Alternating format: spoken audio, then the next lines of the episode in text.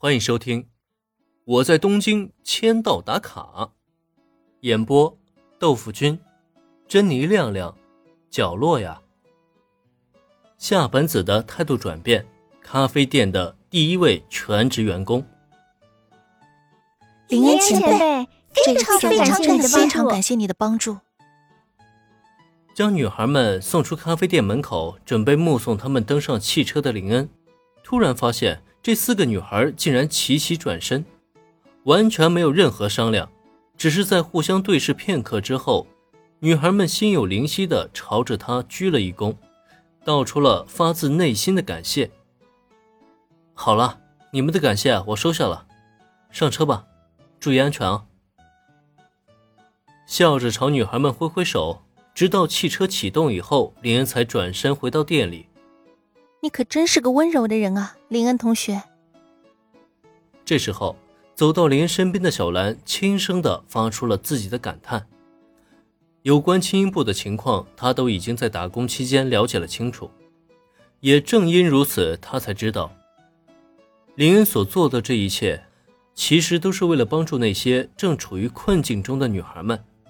如果不是一个温柔的人，可绝对做不出这种事情来。对于林恩的这种品质，至少小兰觉得自己是非常的欣赏。我只是做一些我力所能及的事情而已，更何况，我觉得那些孩子们会有一个很好的前途，他们很适合走上音乐的这条路，而我能做的，也只是在背后推他们一把罢了。看着身边的小兰，林恩微笑着摇了摇头，自己是一个温柔的人吗？或许从某种意义上来说是这样的，但实际上他这么做的目的，其实更是为了满足自己的私心而已。只可惜啊，这种话呢，就真的没办法对小兰如实说明了。夏本小姐，经过今天的工作，你有什么感想吗？你愿意在我店里全职工作吗？轻音部的女孩们被送走了，但林恩今天的工作却还没有结束。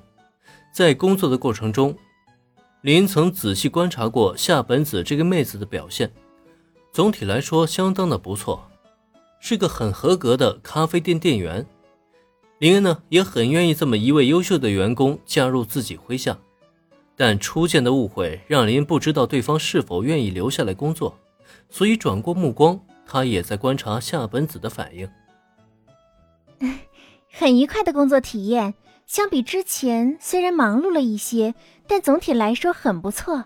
店长先生，我很愿意留下来工作，未来也请您多多指教。没错，初见林恩，夏本子的确没有留下什么好印象。他觉得这个新店长很像是那种欺骗女孩的渣男，完全可以直接打上负数的家伙。但随着接下来的接触，夏本子心中的印象却发生了改观。首先，这位年轻又帅气的店长先生，他是一位相当优秀的咖啡店店长，至少数年在咖啡店工作的夏本子，在他身上挑不出任何的毛病，尤其是那受人称赞的咖啡技术，绝对是夏本子从来都没有见过的。当然了，最让他发生改观的，还是林恩和秋山林的那一曲合奏。一开始，夏本子以为林恩是在欺骗那些无知的女孩。但是见过他真正的实力以后，他却发现，原来这位优秀的店长先生竟然还是一位实力强大的音乐人，就连那些女孩们都觉得他有实力登上武道馆。那么，这是不是就证明了他之前那些话其实并不是在骗人的呢？